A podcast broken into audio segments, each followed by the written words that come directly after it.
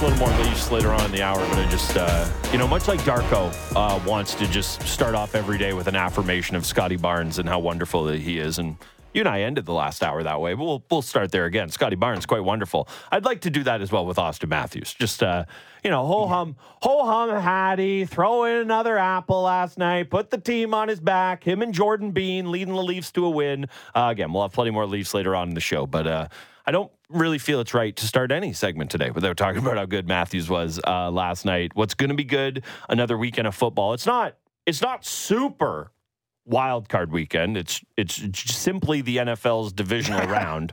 You know, Yeah, boring, yeah. ho hum. Uh, this is an exciting one. I mean, obviously, Chiefs Bills is the game kind of most on everybody's docket. If I remove that one from the equation, which is the most uh, enticing to you, Jesse? Oh, that's such a good question. I mean, I, I'd probably have to go uh, Niners, Packers. Mm, interesting. That's that's uh, that's third for me. I go Texans, Ravens, uh, followed Chiefs, Bills, and then Niners, Packers. Sorry, Lions, Bucks. You were a pretty clear fourth to me. Yeah, I mean the Bucks throws a wrench in that one a little bit, although they shouldn't be discounted because No. they clearly, you know, are better than people give them credit for. But Better than the Eagles for. I mean, who knows what that's worth right yeah, now? But I, I just I'm curious to see really like the Packers dismantling of the Cowboys was so thorough Mm-hmm. that it, it took me a little bit by surprise. Like I know Jordan Love had an outstanding second half to the Mm-hmm. season and he's growing up before our eyes, but they went into Dallas, a team that hadn't lost at home since week one of 2022. Crazy. A team that almost everybody thought, and I thought was a, a guarantee slam dunk to move on to the divisional round. you forgot was- they're the Cowboys. yeah, I forgot they were the Cowboys. And now I just wonder like, yes, it's a more difficult opponent in theory in the San Francisco 49ers, but how good are the Packers really? Are they the 9 and 8 or 10 and 8 team from uh, the regular season? Or now 10 and 8? Um, or I'm are so they, mad they added that extra Yeah. game and screwed up the Yeah. math I've had in my head for exactly, 30 years. Exactly. Or are they sort of just an upstart that took advantage of a, a Dallas team that choked, that things were clearly wrong right from the get go? And, and to me, that's why that one is, is probably the most enticing after Bills Chiefs. Yeah, I think the you know not that we get to experience the game in this way, but I you know uh, they do this in like the college football championships with the coaches cast, or you get like a Manning cast. I would love to watch Jordan Love. Like I would love to watch the 49ers play defense with Kyle Shanahan because when he talked about how halfway through, um, nice shot at the Cowboys by the way, that halfway through the second quarter he started Amazing. working on the on the Packers. He did give them the fig leaf of well, Dallas scored late though, so I, I worked on them a little bit in halftime. okay, uh, somehow that feels worse, but I'm so curious to see how he watches that Packers offense. And you know, obviously they have defensive coordinators there. He's not the guy necessarily scheming it up in the same way, but Yeah. we always think of it as defensive coach versus an offensive. But I look at it as Kyle Shanahan's best play caller in the game. He's the guy who, you know, we all have grown to appreciate Brock Purdy a little more, but he's the guy who was able to script an offense for Brock Purdy to slowly get him comfortable enough to him being what he is now. That's the thing that I'm so interested in is how does Kyle Shanahan look at what Jordan Love and the Packers do? Because, you know, that's been arguably the best offense in, in football, not necessarily as explosive as we think of a Dolphins team or, you know, a Chiefs team from a couple of years ago or that 49ers team, quite frankly. But in terms of taking care of the ball and not making mistakes, they've just been so strong in that regard. So, yeah, I'm really curious for that one, especially to see how, how kind of Shanahan and the 49ers deal with Love because it's always interesting when you have a young quarterback. Uh, in terms of the Texans Ravens game, you want to talk about young quarterback, CJ Stroud, story of, uh, uh, of the season. It, kind of feels like, you know, it's funny. We had Charles on a lot and we'd talk about it throughout the year and he'd, he'd have the odd Texans game. We'd say, well, you know, not the game of the week. And more times than not, it would end up being the game of the week just because of what CJ Stroud was able to do. Uh, this game is ripe for storylines on either side. If the Texans are able to pull it off, we have the uh, the leaderest of leader of men in C.J. Stroud, or you can look at it from Lamar Jackson's perspective. There, uh, big time storylines to be had in that game for sure. I think CJ Stroud is quickly becoming my favorite player in the National Football League. Love that. Like he is just from the moment he's taken his first snap in the NFL. The guy is poised, confident Yeah. beyond his years. He doesn't throw interceptions. I thought when Tank Dell got injured, they were going to have much more difficulty moving the ball down the field. He answered those questions in incredible fashion last week. And, and I just wonder, like, what's the ceiling for this guy? I know Yeah. he's just a rookie, but if you were to watch him, there's nothing rookie about him. So why can't he go on some sort of magical run? And, and to think that it's a, a first year quarterback with a first year head coach in DeMeco Ryans, like, how can you not? Love what the Texans are doing. They just have become a lovable team to mm-hmm. watch. And yeah, they're going up against a juggernaut in Lamar Jackson and the Baltimore Ravens. But the Ravens don't exactly have this like flawless postseason record. They've mm-hmm. had really good teams before that have flamed out in the postseason. So it's not completely crazy that Stroud would be able to do something significant here.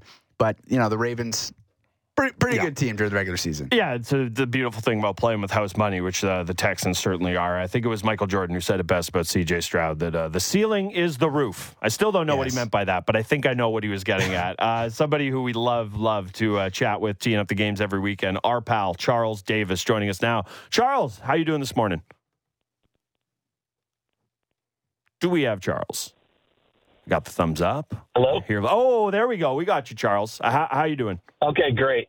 I'm doing great. I hope you bo- you both are doing well. In addition, Yeah, we're uh, you know we're saying it's uh, it's another weekend of, of NFL football, uh, playoff football at that. So how can you be uh, unexcited? Uh, you know, we all know what the game of the week is. Uh, we're we're looking at Bills and Chiefs. We uh, we haven't talked about that one yet. We wanted to save uh, the start of that conversation for for you.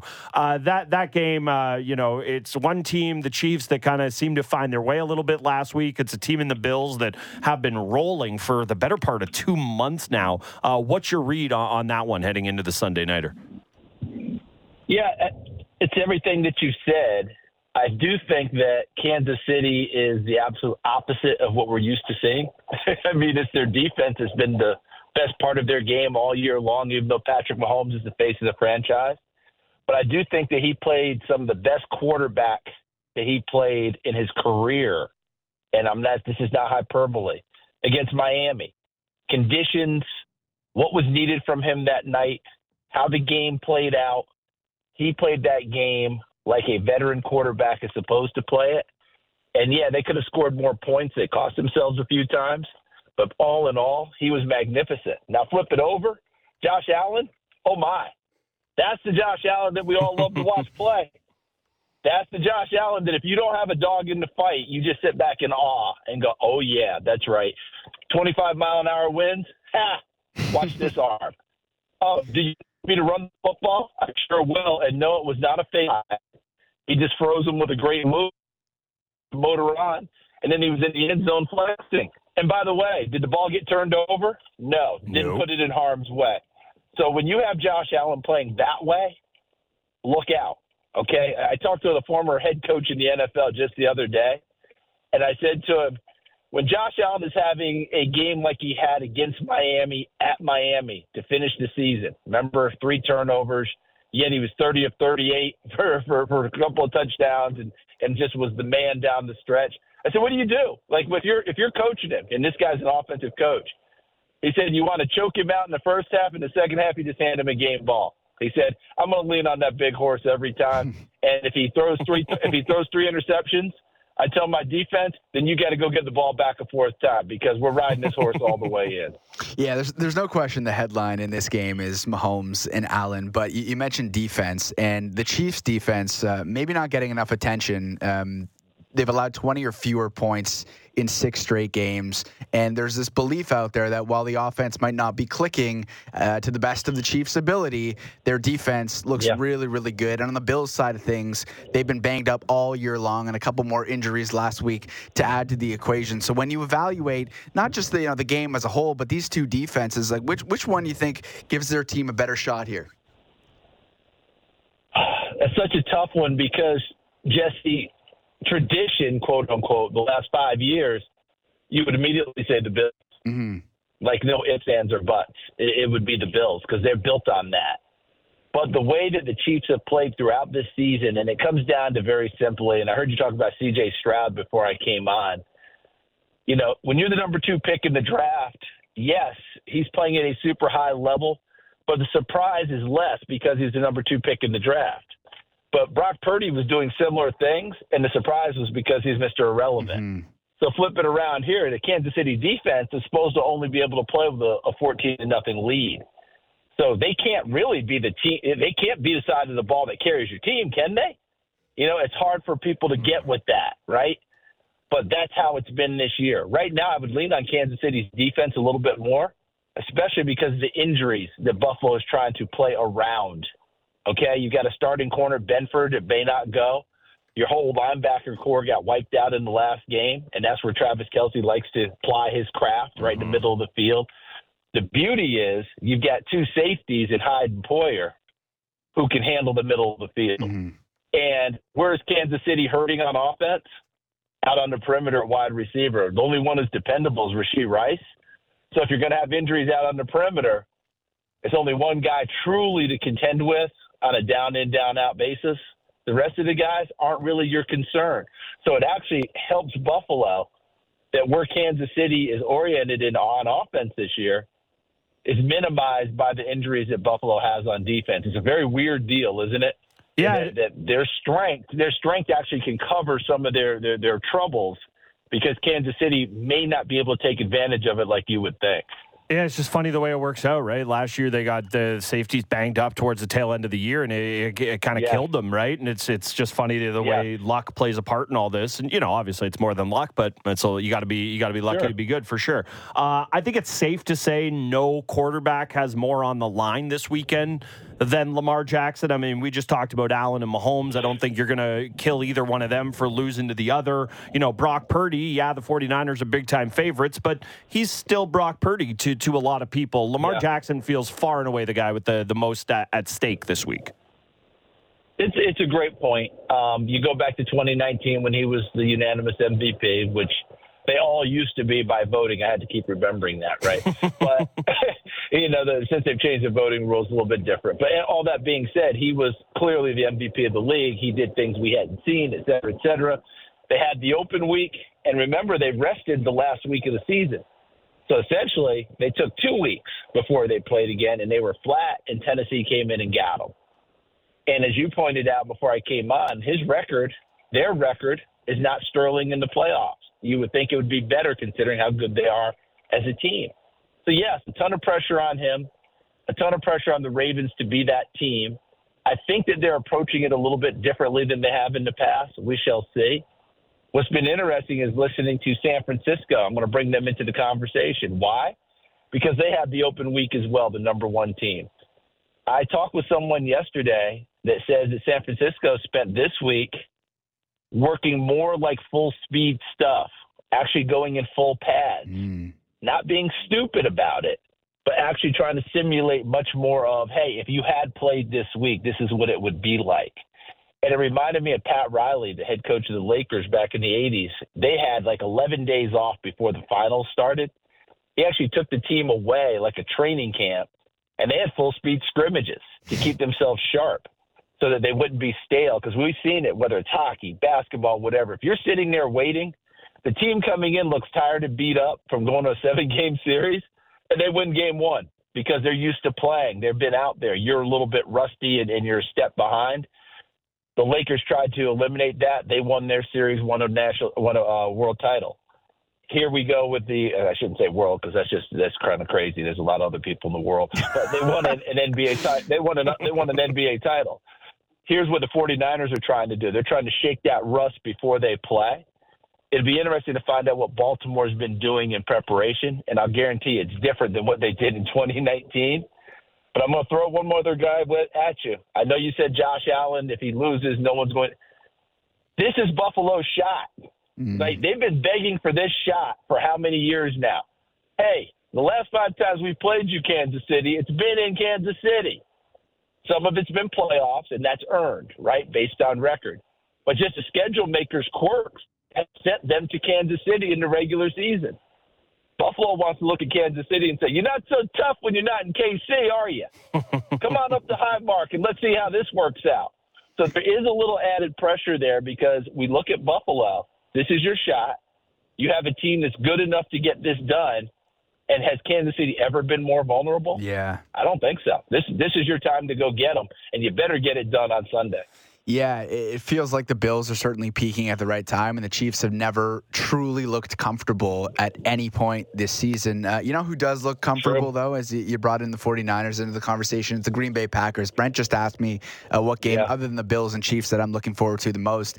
And I said the 49ers and Packers just because I, I couldn't believe how thoroughly the Packers beat down the Cowboys, and yeah, the, were the Cowboys flawed? Do they have some maybe poor coaching decisions? But it was really right from the opening snap CD that they just dominated them through yeah. and through. And when I look at their recommitment to the running game and Aaron Jones having uh, just over 450 rushing yards over the, the team's four game winning streak and the, the emergence of Jordan Love over the second half of the season, I know the 49ers, like you said, had a big week of practice, but the Packers, I think, are ripe to once again surprise some people just because that while people look at the Cowboys collapse, you got to give the Packers a ton of credit for how they went in there, a team that never loses at home and absolutely dominated them. They certainly did, and I heard one of those weird stats after the game that since they built that beautiful palace of a stadium in Arlington, Texas, the Packers have never lost there. I think they're like six and zero. Oh. It started which is snowing. One of the weird, one of those right? it starts snowing just for Green Bay, yeah. right? Hey, let's celebrate your victory, right? I know we're in Arlington, Texas, but my God, we're going to snow here today. No, it's it's it's it's a great one, and I heard again before I came on, Brent. I think you said house money. Yeah, mm-hmm. you know, and the Packers and the Packers are in that spot again. And I talked to someone in San Francisco yesterday, and they were talking about you know, the start that Green Bay needed to have in this game. And they were like, I think they need a fast start. They need to get out in front, blah, blah, blah. And I said, yeah, that would be nice. I said, really, what Green Bay needs, in my opinion, is just to keep the game even, keep the game in doubt, because then the pressure shifts yeah. to the better team. You haven't blown them away. You haven't taken control of the game. You don't have it in hand. We're supposed to have baseball caps on here, folks. Why are we still battling with this team? And if Green Bay just does that, if we come out of the first quarter and it's somewhat even, if we get to the half, we get into the third quarter and it's in doubt, let's see if San Francisco handles that and doesn't tighten up and all those other things that go along with it. To me, that's going to be the key to the game. Sure, Green Bay gets out fast, catches a flyer out of the gate, terrific. You know, make them chase you. But if it's even as we start the fourth quarter, let's see if Brock Purdy and the 49ers handle it. I think they're equipped to but we got to find out if they are and if they can and that'll be a fun one to watch guys. Yeah that's a that's a really good point right? Because i think we've all come a long way and you know maybe some of us had less far to go than others on what brock purdy is. But i also think that if it's you know it's one possession left and it's him versus jordan love i don't know. I could just as easily see jordan love kind of coming out on the on the yep. upper hand of things there. Uh, the one game we haven't touched on yet buccaneers and lions. Hey, hey real quick hey, yeah, real, real quick before you get the buccaneers lions. Yeah let's just put Jordan Love into quick perspective right now. Yes, okay? please. I think that people, I think people are too harsh on Brock Purdy because he was the Mr. Irrelevant, and I said it on air in a ball game a few weeks ago. we quote unquote experts are really slow to give Brock credit. Why? Because we all said he wasn't very good. Yep. okay, we all said he was a seven. We all said he was a seventh round pick. I'm talking about us who who who evaluate, do the draft. Mm-hmm scouts, people that nature, right? So so we keep waiting for him to crash so we can go, see, I told you he wasn't very good. It's not going to happen. He's a good football player, all right? That's part of the issue. Let's put Jordan Love in the quick perspective. Since week 11, so now we're talking nine games counting the playoffs. 21 touchdowns, one interception, the team 7 and 2. Yeah. That's unbelievable. Because I saw him in person at Pittsburgh this year in a game that they lost, a close loss to Pittsburgh, a tight defensive battle. He played well, but I think it's a combination of him continuing to get better, an offensive line finally, uh, you know, solidifying enough to to help out and help the run game, as you pointed out, and these receivers that no one knows are making plays. They got it done against Dallas without Christian Watson doing a heck of a lot. He's their number one receiver. All right, I'll move on. No, no, that that's all very good, and I'm happy you, you added the context there. I don't think anyone's going to go as far as to say Detroit's playing with house money, just specifically because of who no. they're playing, but it's hard to feel like there would be any type of letdown after last week. I mean, we've seen this movie before, whatever sport it is you care about, of the downtrodden franchise, and they have their breakthrough, and then the next round of the playoffs, and the next game doesn't go so well. I, I think if there's any coach set up to not allow that to happen, it feels like Dan Campbell is that guy. Well, what's your read on that game? Agreed. And just the fact that this team has not had that kind of success and you have a quarterback who has been there. Okay, think about the NFC now, yep. quarterbacks. The only quarterback who's been deep in the playoffs is, is Jared Goff. That's left. All right, think about that. Jared Goff's been to the Super Bowl. Okay, Purdy, right? Tampa with Mayfield, mm-hmm. and uh, who else is left? Uh, you know, whoever else is left in the NFC. I keep forgetting now about. Uh, I've gotten hit in the head too many times. Anyway, these these guys these guys have not been there. The AFC is where all the quarterbacks are, where all the power is, right? The NFC is kind of like question mark, question mark, question mark. And yeah. one of the biggest ones is Goff, just because the Rams got rid of him, yet he made the winning play to get them over the top in the last game. I think your point is well taken. The city is fired up, but Dan Campbell as the head coach, and this is where the beauty kicks in. He and Todd Bowles were both very good NFL players. Mm. They weren't stars, but they were very good, integral parts of their team. They understand playoff football. Bowles won world champ, uh, excuse me, uh, NFL championships with Washington. All right, Dan Campbell was a starter and a key player for a number of teams. They get it. So the coaches now are in charge of how you handle the playoffs, much more so than most of the quarterbacks, except for Goff, who has been to the Super Bowl and knows how to get there. I think that Detroit's going to be fine in this game. They're not going to tighten up. They're not going to go, oh, we're the favorite now. Look out. I think your point is well taken in this one. But Tampa will play them tough. Don't don't kid yourselves on this one. This is not like the regular season when Detroit dominated them. This is a different Tampa team. But I do think Detroit's the better team, and I fully expect the Lions to be in the NFC Championship game. Yeah, honestly, Dan Campbell might have those guys convinced they lost last week somehow. He's such a master uh, uh, motivator. Uh, Charles, always, always love getting you on. Enjoy the games this weekend. Uh, can't wait to chat with you next week.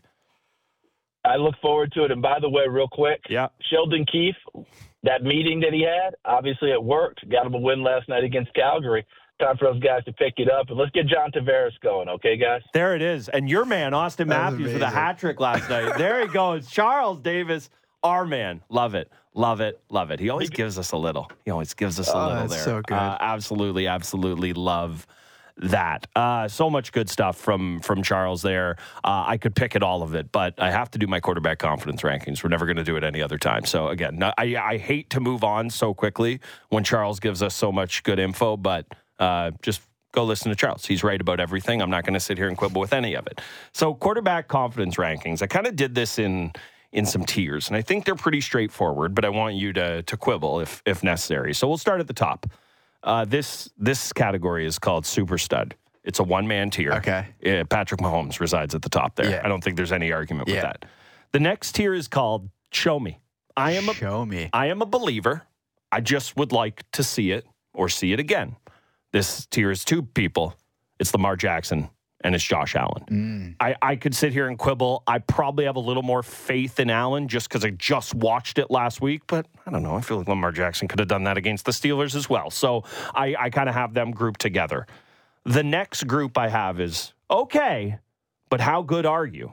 This is also two quarterbacks deep. I love the titles. This is Brock Purdy yeah. and Jared Goff. Okay. That's maybe a little unfair to Jared Goff maybe he could be in the show me category, but I also don't think of Jared Goff in the same planet as Lamar Jackson mm-hmm. and Josh Allen. Mm-hmm. Sorry. Then we got the young studs, pretty self explanatory Stroud and Love. And then I just have Baker as the wild so as the wild card. Yeah.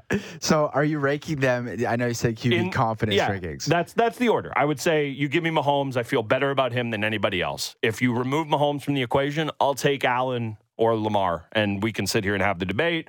I probably will go Josh Allen, but if you want to tell me you go Lamar, I don't think that's crazy at all. And then after that, I'm going Purdy or Goff. Then Stroud or Love, just because I haven't seen it. Maybe you'd put Love above Purdy or Goff. That's the one thing I was kind of unsure about there. Yeah, I don't really have any quibbles with, with any of that, uh, other than if you throw out the titles mm-hmm. and in terms of QB confidence ratings, like I might have Stroud higher than really. That. Like I might have him Guy did it on my own. Yeah. And I, I said that he could be ahead of Josh Allen and Lamar Jackson. And, Really? and I'm only saying that from a confidence Yeah. perspective in terms of he, his ability to take care of the football. Mm-hmm. I don't think he's playing with any pressure. I think pressure factors in with both Allen and Lamar Jackson. And this isn't you're, this isn't a. You know, I'm not looking at the overall team confidence. No, no, for sure. And it doesn't have anything to do with you know his, his defense or players around him or whatever. But if we're talking about strictly quarterback confidence, the ability to make the right decision in the right time, Mhm. I, I think Stroud could be right after Mahomes. In that. Wow. like that's that's how much I've watched him a ton this season, and I just don't see situations where the guy makes the incorrect decision. And when you evaluate Josh Allen's career, like the one major He's issue made it a has been times, yeah. he, he- and that's what you get. And sometimes you know people will say, "Oh, that's that comes with." You know the risk taking. Yeah, yeah. Like that's how he plays quarterback, and you can't get the good Josh Allen without the bad Josh Allen. Yeah, but C.J. Stroud manages to do it without Mm-hmm. turning the ball over all that much. And then Lamar Jackson, you look at his prior postseason experience. There have been games where, as a passer, he's had a lot of a, a few games where he's had a lower than sixty percent completion rate. Hasn't been great when it's really mattered. Mm-hmm. So that's the only thing that I would put. I would bump Stroud up a bit there. But I mean, man. Aside from Baker, and it's so unfair to Baker because he had such a good performance against Mm-hmm. Yeah, the Eagles, and he's, he's looked really, really good. Like, what a group of quarterbacks! Yeah, I, That's actually, awesome. the more I think about it, I and this is unfair to him, but it's the exact opposite of what we talk about with the team. It's like I actually, if I'm gonna really, you know, and I was having like a little too much fun with the categories. I think I probably have it. I'm not quite where you're at on Stroud, but I think I would go Mahomes, then Allen Jackson again, two, three. I'd probably go Allen, then Jackson, but e- either or. Then I would go Goff, then Stroud, then Love, then Purdy, then Baker. I still think that honestly, it's I sh- I really should not make so much of one play. But Jared Goff ripping that ball on second and nine or whatever it was last week to get them the first down and lock it up. That was just such a nails play. And not that CJ Stroud hasn't made a million of those, but Jared Goff's just done it just a little bit more. And, you know, it's funny with with track record about things, right? Because CJ Stroud, we haven't seen him do It it. would a- work for you or against well, you. right, yeah. because we sit here and say Lamar Yeah. Jackson only has one career playoff win. Uh, trivia question for you: How many playoff wins does CJ Stroud have? He has one. but he doesn't have the losses, Exactly. and he's perfect, right? Exactly. But the idea of the sexy new thing, and are we feeling completely different about this? I don't know that even a Stroud lays an egg. We feel differently Yeah, about it because we saw fun. it in the first element. So yeah, I uh, I can't wait. Bills Chiefs is obviously the highlight of this, but three other really interesting games. You know, there's no way they're all going to end up being close and good. I think, you know, I, I think it's most likely that Lions is probably the blowout there uh, of all the games. But yeah, just it's going to be another awesome, awesome weekend of football. Also, what does it say about Patrick Mahomes that we both have him number one, irrespective of the fact that he, at many times throughout this season, their Mm-hmm. offense has looked brutal. Well, and part of it's been on him. Like we've done the thing all year. We go, ah, Kelce's banged up or he's busy or what, whatever. busy. He's been. It's just me. That's just me thinking that. But you know, we've done that where it's like, oh, Kelce's banged up. He's not quite the same guy. They got rid of all their skill guys. Pacheco has been nice, but it's not necessarily the pass catching weapon you want. Mahomes has had stretches where he struggled this season, but. It's track record, right? I don't think anybody expects Totally. him not to find a way to figure it out. And it's funny because I've actually positioned myself as not the anti Mahomes guy on this show, but I just get so irked when people immediately refer to him as like this era's Brady or it's going to happen. It might happen. Just you know, call me when he has six more Super Bowls. That's all. Yeah, So- yeah, he's got a, he's got a ways to go. But you're right. It, it it is. I think it is twofold. I think part of it is what Patrick Mahomes has proven and what he's done. But I also think that given the version of him we saw this year, if just to pick a guy, Joe Burrow was healthy and was in the playoffs. Given what I've seen out of Mahomes, there's a world where I easily could have had Burrow as number one. Now, Burrow was banged up and it wasn't the year for him, but I also don't think Mahomes has been. I think part of it is the track record. Part of it is what he's accomplished, but also part of it is that as much as we like Lamar Jackson and Josh Allen, there are definitely question marks about those guys as well. So it's the lack of a, you know, the Manning to to Tom Brady in that era, right? There hasn't been that guy. It's been Burrow who's kind of pushed him in that regard. Everybody loves Herbert, but he's never won a game that Mm-hmm. matters mm-hmm. in his life. You know, Trevor Lawrence, everyone tells me he's so great. Okay, maybe one day. I think that's the other part of it is that all the guys right below Mahomes have a you know, fatal flaws too, but an obvious flaw where you Yeah. can point to and say, turn over the ball too much, can't win in the playoffs, yada yada yada. And I just go back to the old era, the the era before of Brady and you know Manning. You could, I, I would never do it. I'm a Brady guy through and through, but you can make the argument for Manning. It's really hard to make the argument, especially this season, for anybody else because no one is really. And Lamar Jackson's going to go win the MVP. I hope he wins this weekend so we can start putting him on that level. But Yeah. until he does it, it's hard to do.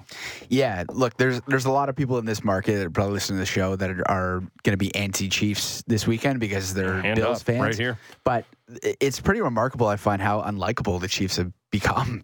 like even go back to last year. Like, Do you think that? I like the Chiefs. Yeah. Like, you think they're unlikable now? I, you I do think the- they're unlikable. I don't. I don't necessarily. I won't think say it's the, whole name, but do you think it's the T Swift? I don't. effect? I don't think so. I think it's more so the whining Mm. when they don't get calls and they get a ton of calls from the refs, and it's that sort of thing. Like it wears on you as Thank a God sports he. fan. I forget what it was, but there was that. Oh, it was it was against the Bills when Yeah. Patrick Mahomes crying to Josh Allen about the calls he didn't get. exactly. That, that was sort of stuff. He Yes. walked it back so Yes. quickly, but if he didn't, you're right. I think that would have been a big time uh, turning point there. Yeah, it all sort of contributes. Like th- th- for the longest time, it was like, oh, Mahomes is so great, he's amazing, and Mm-hmm. all the oxygen was sucked up by how incredible this guy was. But now it's starting to shift in terms of, you know, I don't know if how much the Taylor Swift thing actually matters, but they they whine a lot, Mm-hmm. and that specific incident. I think was a turning point in people saying, "Look, they, they get all the calls, and this guy's still Mm-hmm. Yeah. complaining after the fact to Josh Allen." Quit your crying. Yeah, and it's good that he walked it back, but still, I, I think uh, that scar is I'm actually really there. happy you reminded me about that. I forgot about that. Now I want the Bills to Even whoop. Yeah. the Chiefs uh, not this weekend.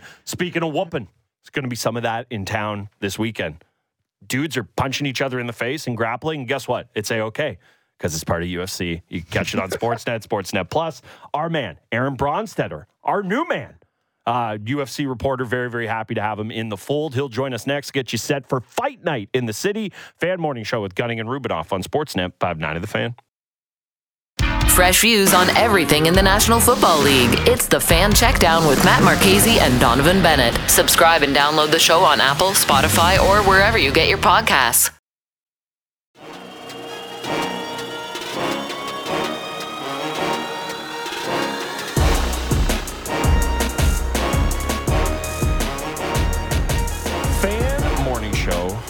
Gunning, Jesse Rubinoff here. Walking, moonwalking into a, into a Friday. Got a big Leafs weekend coming up. Uh, hard for Auston Matthews to have a bigger night than he did. Although, if he wants to at least match the feat, would take it. I would very much uh, sign up for that. It certainly would help the Leafs' fortunes as they got Vancouver and the Kraken on the weekend back to back. Entirely possible we see Ilya Samsonov and that's that's just terrifying propositions. We'll just we'll just move on from that. We'll talk to Corey Schneider about that uh, in a in a few moments' time. Uh, also, I've kind of uh, I won't say buried the lead, but I probably should have mentioned this earlier on in the show. Bang! Why did I say that? Because Mike Breen's going to come on the show uh, later today. One of the best. You can, you know, we could sit here and we all have our favorite guys for, you know, different sports. Like we're lucky with Cuthbert and hockey and Bob Cole forever. But uh, close your eyes and think basketball. No doubt. Mike Breen's voice pretty, pretty high uh, up on up on that list. Uh, when you think of UFC, Toronto not necessarily the first market that comes to mind. But it definitely has been a market that's uh, held its share of marquee fights uh, back in town this weekend. Very, very happy to welcome in our, our next guest. And, uh, well, not that new to the company, but newish. So uh, happy to talk to him for the first time, Aaron Bronsteter. Uh, Aaron, thanks so much for taking the time. Uh, how you doing this morning? I'm good, man. I thought you were going to say when you think of the UFC, the first thing you think of is Aaron Bronson. I'm going to take that as a great compliment, but No, I- went in another direction with it. Now I'm disappointed. Uh, it's okay. I mean, I got to be honest. I am who I am, and I'm the age I am. When I think of UFC and I close my eyes, I think of Chuck Liddell. That's just to put in, in perspective where my mind goes on these things. So, uh, you know, do with that what you will. Maybe, maybe uh, after the conversation today, uh, you'll be the first name that, that comes to mind. Uh, so, just talk about the excitement. Fight night back in town. Been a while since we've had this here. Uh, you know, we talk about Toronto all the time. It's a it's a Leafs town, but it's a big event town. We love a fight night. We love a big event. Uh, what does it feel like to have the kind of buzz of a fight back in the city? Well, I think that was apparent yesterday at the press conference. You know, I've been to a lot of these press conferences in my time covering this sport, and I can't remember one where the energy was as high as it was yesterday. Wow. Uh, it just seemed like everybody. It's been five plus years since the UFC's been in Toronto, and the city was acting like it's been five plus years since the UFC's been to Toronto. The hunger is certainly there. People were buying tickets. The press, like the, the tickets to the press conference were free. An hour beforehand, they were all gone because it was at the Winter Garden Theater, which doesn't have as much of a capacity as say an arena, and people were buying like scalp tickets that people had received an hour prior for like sixty bucks to go and sit at a press conference. Which I mean, as people in the media, we know that press conferences are you know of hats for us. To see people pay money, like up to a hundred dollars for tickets to go and sit and watch people talk for forty-five minutes, that's pretty much explains what the energy is like in the city right now, what the hunger's like. Yeah, yesterday certainly seemed like a circus, and I mean the main event, frankly, could be a circus uh, on Saturday night as well. Like the, these two guys, they're pretty good at trash talking. Obviously, we know what Sean Strickland's all about, but they had that altercation at UFC uh, 296. So these guys are, are, have already gone to blows uh, before they even get into the octagon with each other. But they clearly have a, sort of a disdain for each other. I don't know how much that's worked up for for the event to sell more uh, pay per views, but nonetheless, it feels like these are two guys that could openly go toe to toe with each other. are we going to be in store for a, what could be an epic middleweight uh, title bout here?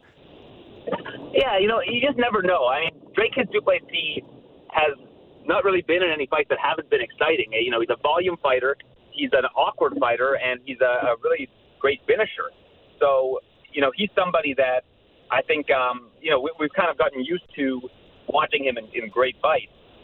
And then Sean Strickland, he's a little bit more of a technical fighter, um, somebody who tends to go to a decision and, and tries to like kind of out technique other fighters. We have seen him get finishes in the past, but um, I, I think that it's going to be more likely an exciting fight than a fight that goes five rounds and it's kind of slow paced. So I think, in all likelihood, it will be one of the more exciting fights on the card. I, I expect it to be. I think it's a really great matchup.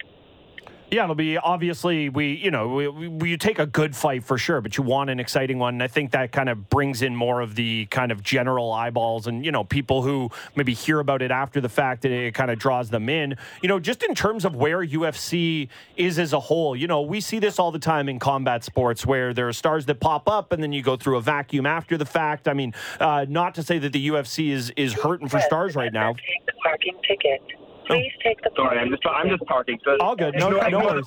In our head. No, all good. I was just I I was wondering if I got hacked into my brain there. Uh, no, just saying the idea of you know stars go through this. LeBron's going to retire, and the NBA is going to look for the new guy to carry the mantle there. Where is the UFC right now in terms of kind of star power and and the people who they're using to to sell this sport? Yeah, I think you nailed it. I think that right now they are in something of a transitional period where they're trying to figure out who that next star is going to be, and. Uh, I think we're going to get a Conor McGregor fight this year. He's one of the big stars. We, we've seen the ascent of Israel Adesanya, but he, he recently lost the title, so it seems like his career is a little bit on the downside. And then we've got a guy like Sean O'Malley, who's a young champion that I think uh, has a, a lot of upside in terms of star power and, and star potential. So um, I think that those are some of the, the names right now that, that we're going to look at and see what happens this year. And we've also got a lot of exciting prospects right now in the middleweight division. There's a guy named Bo Nickal who it probably has as good of wrestling credentials as you could have coming into the UFC. You know, if not for being in the same division as a guy named David Taylor, who's like a generational amateur wrestler, I think you know that guy could have an Olympic gold medal by now. And he's just been wiping the floor with people in the UFC so far. He's someone to watch. We've got a guy named uh, Shavkat Rakhmonov from Kazakhstan who's been uh, absolutely coming to his own in the last couple of years. Khamzat Chimaev as well in the middleweight division, another guy that has had a lot of hype around him. So I think that we're going to start seeing a lot of new stars get built in 2024 in particular. You, you mentioned McGregor there, and you know obviously his his you know his ability in the ring is what draws eyeballs to him, but his ability with his lips is what, what kind of kept them on him, at least in, in my opinion. How important is that aspect of it? Like when the UFC is looking to mint a new star, is it still what they do in in the octagon that matters the most, or is it that a guy can you know you mentioned O'Malley there? He's a guy who's had a bit of crossover, uh, definitely because of the way I mean he looks, the fact that he runs his gums, that fight in Boston, it just kind of all worked out very very well for him him. But what is it, do you think, that allows a star to, you know, someone like you, someone who cares about fights, they're going to, you know, appreciate someone who's technically sound. But do you think it has to be a kind of full rounded figure to be truly kind of a crossover star? And unfortunately, the stuff outside of the ring matters more than the stuff inside the octagon? Well, for me, it's always been two things that make a star. One is the it factor, and there's something something you can't really, in, you know, fabricate. You can't pretend to be something you're not. And I think that there are certain fighters that have that kind of it factor that that draws people to them. That I think is number one, and then number two is just winning. Uh, like I don't think you can be that big of a star in the sport. You're obviously going to have a ceiling if you're not able to win the important fights, and I, that's what made Conor McGregor when it was time to win the important fight. He was able to do that. In addition to bringing that brash and, and larger than life personality to the sport, that formula I think is the formula that so few people have managed to put together uh, in the UFC. You mentioned Chuck Liddell at the beginning of this interview, and I, he's one of those guys that I think is able to do that as well. So, uh, you, you know, I think that those are the two things that you really need in order to have that sort of breakthrough mainstream success. I watched your sit down with uh, Du Plessis earlier this week, and I thought you asked him a fascinating question. Like, and it goes to what uh, Brent just asked you. Like, Strickland, I think you know, he, obviously he he talks a lot. I don't think Du Plessis talks quite as much. But when you talk about getting into the actual ring, you asked Du Plessis, you say, you know, Strickland doesn't seem like he cares as much. Like this is the pressure isn't on him when it gets into the ring. And then with Du Plessis, he views himself as someone who could eventually be among the greatest to ever do it. Is that something that if Du Plessis wins this fight against Sean Strickland, is that something that's actually within the realm of, of possibility with his career? Like, he is, is he going to take off like a, a, meteor if, if this, in fact, it, it, proves to go his way on Saturday night? Yeah, Jesse, I'm not sure about takes off like a meteor because I think that you, you still need to win more fights beyond that. But of course, once you're a champion in the UFC, that's obviously the, the best jumping off point that you can have for building that kind of a career. And I, I like the focus of Du Plessis. Not to mention he's 29 years old. You know, at 185 pounds, you still have six years left mm-hmm. before you kind of hit. Well, even more probably at middleweight. So I think he certainly has the time. I think that he has the size to move up to light heavyweight eventually and, and try to become a two division champion. And he's got the well rounded skills to be able to do it. So I think from a skill standpoint, he has it. He's somebody who is very, very well rounded. He's an awkward fighter. He's got knockout power. He has the ability to finish on the ground. He's got all of those intangibles that you need in order to be a great fighter from a, a fighting standpoint, you know, from a skill standpoint. So that's where I think we're going to see Du Plessis really shine. Is I think that he can hang with just about anybody, but you still need to win the big fights, and right. that's what his success will be this weekend.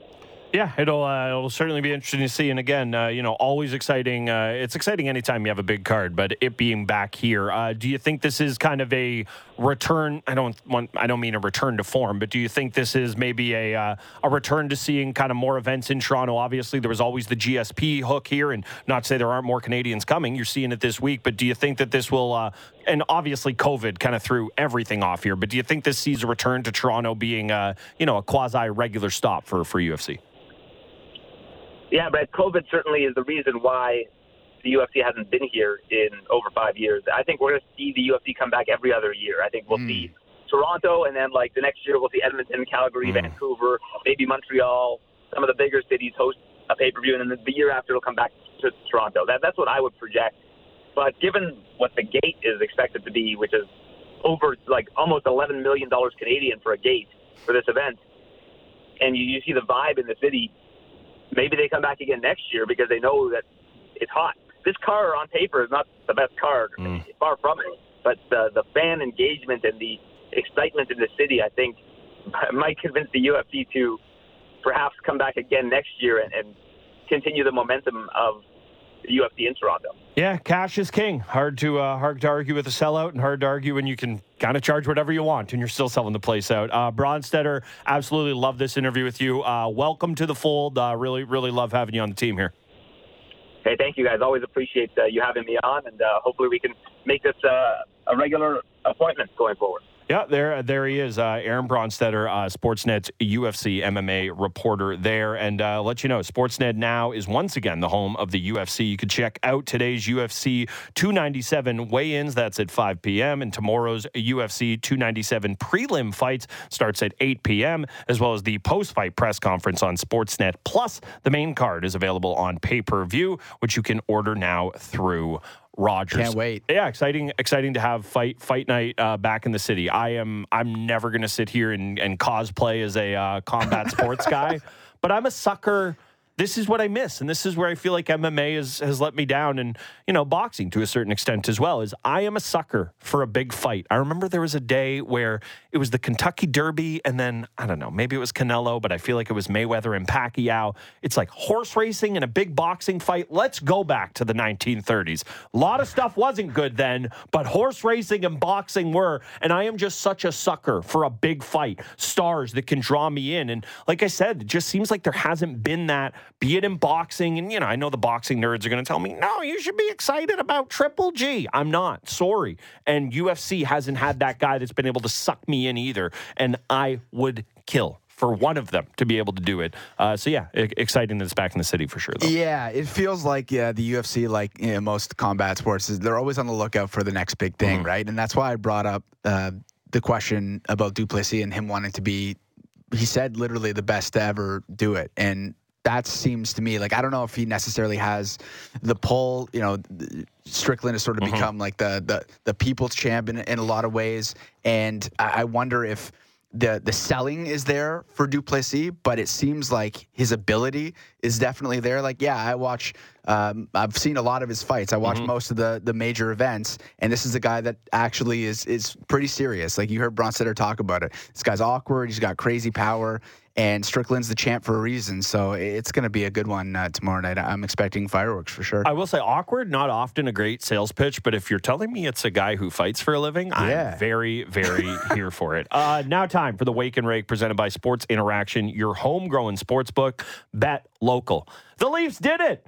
They held on to a lead last night. It appeared like they weren't going to, but they did. Uh, the question we have heading into that game uh, on Saturday night against the Canucks is can they make it two in a row? Last time these two teams played each other, it was right before the Leafs went to Sweden. Yes, it was that long ago. It was arguably the most galvanizing game this team has had. You had two guys taking instigator penalties, Giordano and Domi getting in fights in the first, first period. Uh, Leafs have been a bit of a roller coaster team since. The Canucks, they really haven't slowed down. It felt like they haven't lost a game since that one uh, at times this year. Uh, I think your read on it has to be looking at the Canucks as favorites, rightfully so. This is the confounding thing about this Leafs team, though, Jesse, is that the better the team is, the more you expect out of them. And the worse the team is, you know, a trap game's always scary. The Canucks are going to be far, far from a trap game uh, for this team on Saturday night. Yeah, I mean they're going to have to rise to the occasion against a team that just continues to get it done, seven two and one in their last ten. I mean, what you when you looked at the Canucks a year ago, you really wondered like, why aren't they better? Like they have really good players. Elias Pettersson's there, Quinn Hughes is having a Norris Trophy campaign, uh, JT Miller's had a complete bounce back year, and finally under Rick Tocchet, they've really figured it out. And the Leafs are going to need to rise to the occasion. I think that obviously expect a ton of goals to be scored as well because both offenses are, are, are humming.